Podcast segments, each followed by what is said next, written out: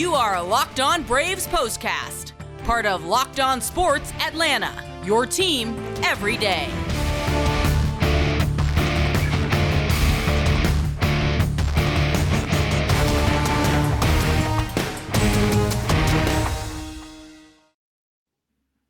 And welcome into the Braves postcast. Grant McAuley and Jake Mastriani with you after another productive day at the ballpark for the Atlanta Braves to pick up a 7 1 victory over the St. Louis Cardinals. That makes it back to back wins to open up this four game series as the Braves are just, just picking up right where they left off in the month of June as they roll into the month of July and keep their winning ways going.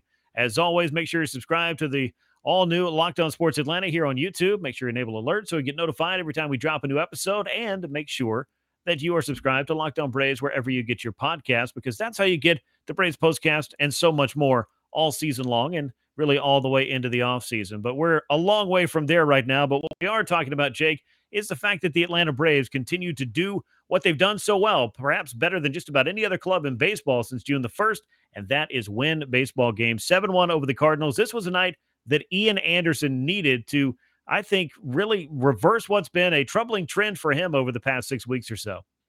Yeah, it was. And again, you mentioned it a great, you know, Braves keep on winning. It's a new month. They keep on winning. Uh, and that is certainly great to see.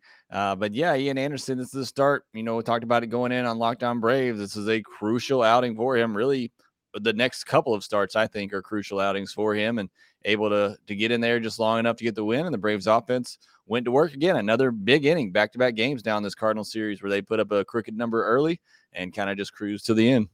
Yeah, if they want to keep putting up five runs in an inning, they can hmm. sign me up for a subscription service where it happens every single day. But it's been a big key to the wins that the Braves have picked up in game one and again here in game two. And they've done it early on to give the starting pitcher a bit of a cushion. And I think that's always a good thing when you're able to pitch with a lead. Let's jump inside the line score and the box score for this one. Game number 82 for the Braves. The second contest of a four game set against the St. Louis Cardinals. Cards dropped to 44 and 39, just one run despite nine hits. They did commit an error and left 12 men on base, so they had plenty of opportunities, just couldn't get it done. Braves now 48 and 34, seven runs, 12 hits, no errors, and seven men left aboard. Anderson picks up the win. Ian now seven and five. Andre Pallante takes a loss and drops to two and four on the year. No save in a game that lasted three hours and seven minutes and a crowd of 35,656 were on hand to see it, and they did get to see that five run first inning rally from the Braves. A home run from Austin Riley is 21st. A home run from William Contreras, my guy, Wild Bill, number 10 for him. He is the seventh Brave to reach double digits in home runs this season as well. So Atlanta's offense is rolling right along and has picked up significant steam since the 1st of June. But uh, let's get back into Ian Anderson real quick before we go all into the Braves offense and some of the other things that went right on this night. But I felt like you know, you look at this final line, it's five innings, eight hits, uh, just the one run, one walk, only three strikeouts as well. Kept the ball in the ballpark. He navigated through these five innings. I felt like Jake. It wasn't always the sharpest, but it was enough to obviously get himself through those five frames. But I have to wonder, like my real takeaway from this and, and lately has been where are the strikeouts gone for Ian Anderson? Yeah, I mean that is that is a good question, and who you know, I, there's no telling. I think it's just because of the fact that again we've talked about it. He's he's becoming a little bit more predictable. Now, there was some good in this start, certainly, obviously better than what we've seen lately, but nothing to make me think that he's all the way back to that guy that we've seen. 99 pitches, 61 strikes, you know, not bad, but eight three ball counts in 24 hitters face. Still, you know, and this has always been been Ian Anderson since he came up, just not being efficient with his pitching, always in deep counts. But fortunately, just the one walk tonight that you mentioned, and he gave up eight hits, but all of them were singles, which was very key. And he got helped out by a couple of lineouts. He had four lineouts in this game, all hit pretty hard. But on the flip side of that, five of the hits he gave up were 82.2 miles per hour or lower. Yep. So, um, you know, that kind of evened out. He, he got a lot of weak contact in this outing, which is what you want from a guy who's ma- mainly working a fastball uh, changeup combination, 85.1 average exit velocity against for Ian Anderson. So, like I said, not not a great start, but certainly not a bad start. Some good signs in there as well. And I think uh, if I adjust my mindset a little bit and think of it as Ian Anderson is the fifth starter for the Braves. I mean, Eh, you know, if you're really talking about where all the pitchers are right now, he is your fifth starter. And if my fifth starter can go out there every five days and go five or six innings of three earned or less, I will take that. And I think Ian Anderson is capable of doing that. Yeah, I'd agree with that. And really, he just had to show you that he could get through five. That had been the big question, especially in his start against the Dodgers, in which he just didn't seem like things were going right. Then he got hit really hard against the Phillies last time out. That was when I started to kind of wonder is Ian Anderson going to be able to reverse some of his misfortune? Because as I was crunching the numbers going back to the third week of May, I mean, an eight start stretch, and clearly giving up seven runs in two innings is going to inflate this, but his ERA was approaching seven. He had given up nearly 60 base runners in 40 innings and half a dozen home runs. And Ian Anderson's game has really been to keep the ball in the ballpark. So that was a little bit troubling.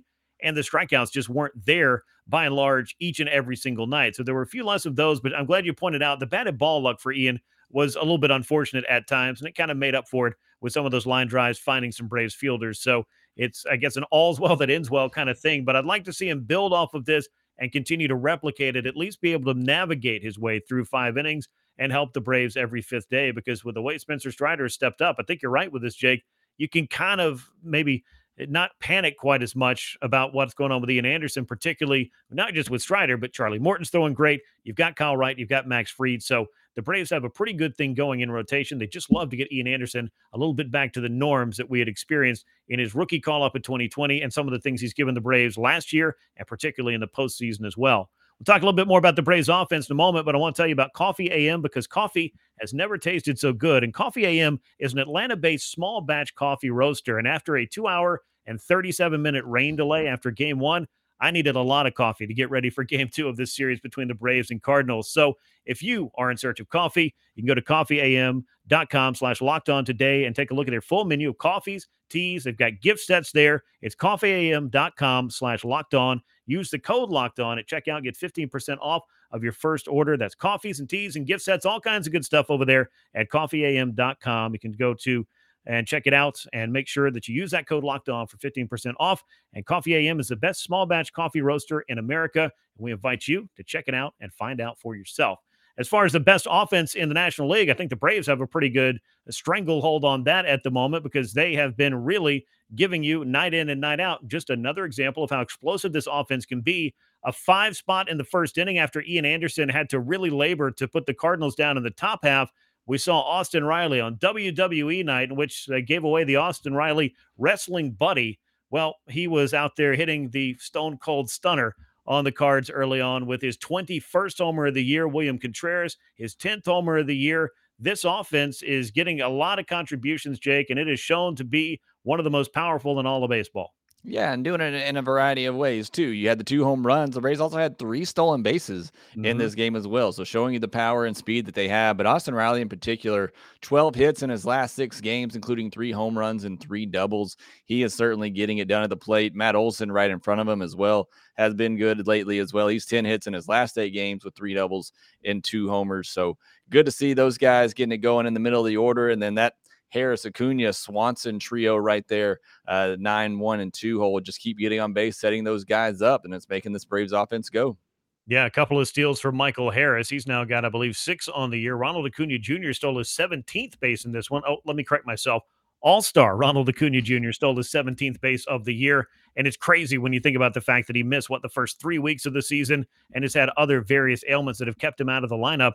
I think Ronald's pretty much a slam dunk for 30 steals this year. Let's just see when he decides to go on one of those binges where he hits a whole bunch of home runs, and all of a sudden Ronald Acuna Jr. is back to being, I think, one of the megastars in all of baseball. It's in there. It's going to happen. It's coming. You know, just get ready for it. And being uh, awarded an All Star starting spot is a very good feather in the cap for Ronald Acuna Jr. in the meantime. But for the Braves, it has been a little bit of everyone contributing here. Matt Olson, you mentioned with a couple of hits in this one, driving in two more runs, one in, with each of those hits. He did that in game one. So all of a sudden, the Matt Olson, can he get hits with runners in scoring position? We're seeing that become less of a question and more production from Matt Olson. Four hits in the series, all of them driving in runs. That is certainly something good to see. And speaking of hits, Eddie Rosario back in the lineup, second consecutive day, picking up a hit. Yeah, he had done back to back hits in games prior to this, and that is kind of a miracle in and of itself, considering the guy had three hits in 15 games before undergoing the eye surgery great to see Eddie back in there. And, you know, this allows the Braves to have an alternative to having to put Marcell Ozuna in left field rather than at the DH spot. Yeah, love having Rosario back in there again. The left-handed bat, I think, is key for this lineup as well. And yeah, glad to see him get that hit in the the late in the game because that gave everybody in the lineup uh, a hit on this evening. Just again showing you the depth of this team. Every starter, I should say, Adam Duvall coming in late. But yeah, I love having Eddie Rosario bat, big bat, Matzek pitching this game as well. He's back off uh, the IL, so good to see that. Um, so yeah, Braves starting to get a little bit healthier and getting some more depth uh, in their their lineup and their bullpen as well. Certainly great. Yeah, and some other good news as far as injuries are concerned. Not only Tyler Matzek making a scoreless appearance in this one, his first since way back in the middle part of May. I saw Kenley Jansen working off the mound on the main field prior to the game, and he believes that he's going to be ready after talking to him yesterday. As soon as he can come off the injured list on the 12th of July, as soon as he's eligible, Kenley believes he's going to be able to jump back in there. So good to see him out there getting some work on the big field.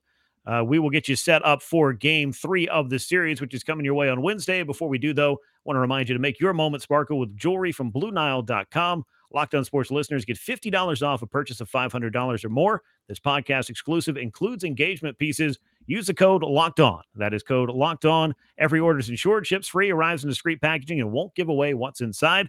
You can shop stress free and find your forever piece. Go to BlueNile.com today. Good news is the Braves have secured themselves no worse than a split of the four game series with the Cardinals. The other part of the good news is, despite Max Scherzer absolutely dominating his Mets return, the Mets were walked off by the Cincinnati Reds, something the Braves experienced over the weekend. And now Atlanta finds itself back to two and a half games behind the Mets as they turn the ball over to Max Fried in game three against the Cardinals. Max is 8 and 2 at 266 ERA. Miles Mikolas is going to be on the mound for the Cards. He's 5 and 6, but with a 261 ERA. He's been throwing great for them all year. It's a 7:20 p.m. first pitch Eastern time at Truist Park. It's a big ESPN game, national television, and I can think of no better Brave to be starting a game on national TV, Jake, than Max Fried. And I'm just looking for more of the same from this guy.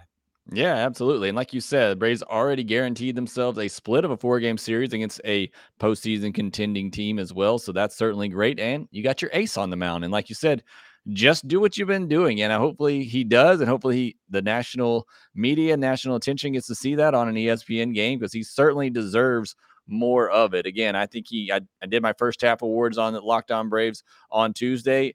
Not only is he the Cy Young for the Braves in the first half, I think he needs to be up there in the NL Cy Young discussion overall with what he has done so far. So again, more of it. Give me more of it every time. I love Max Fried going out there. He gives the team a chance to win. Max Fried, the bona fide ace of the Braves. He'll be gunning for win number nine of the year. Miles Mikolas on the mound for the Cardinals in game three of this four game set. Braves can secure a series win if they can get Fried in the win column on Wednesday at Truist Park with a 7:20 p.m. Eastern Time first pitch.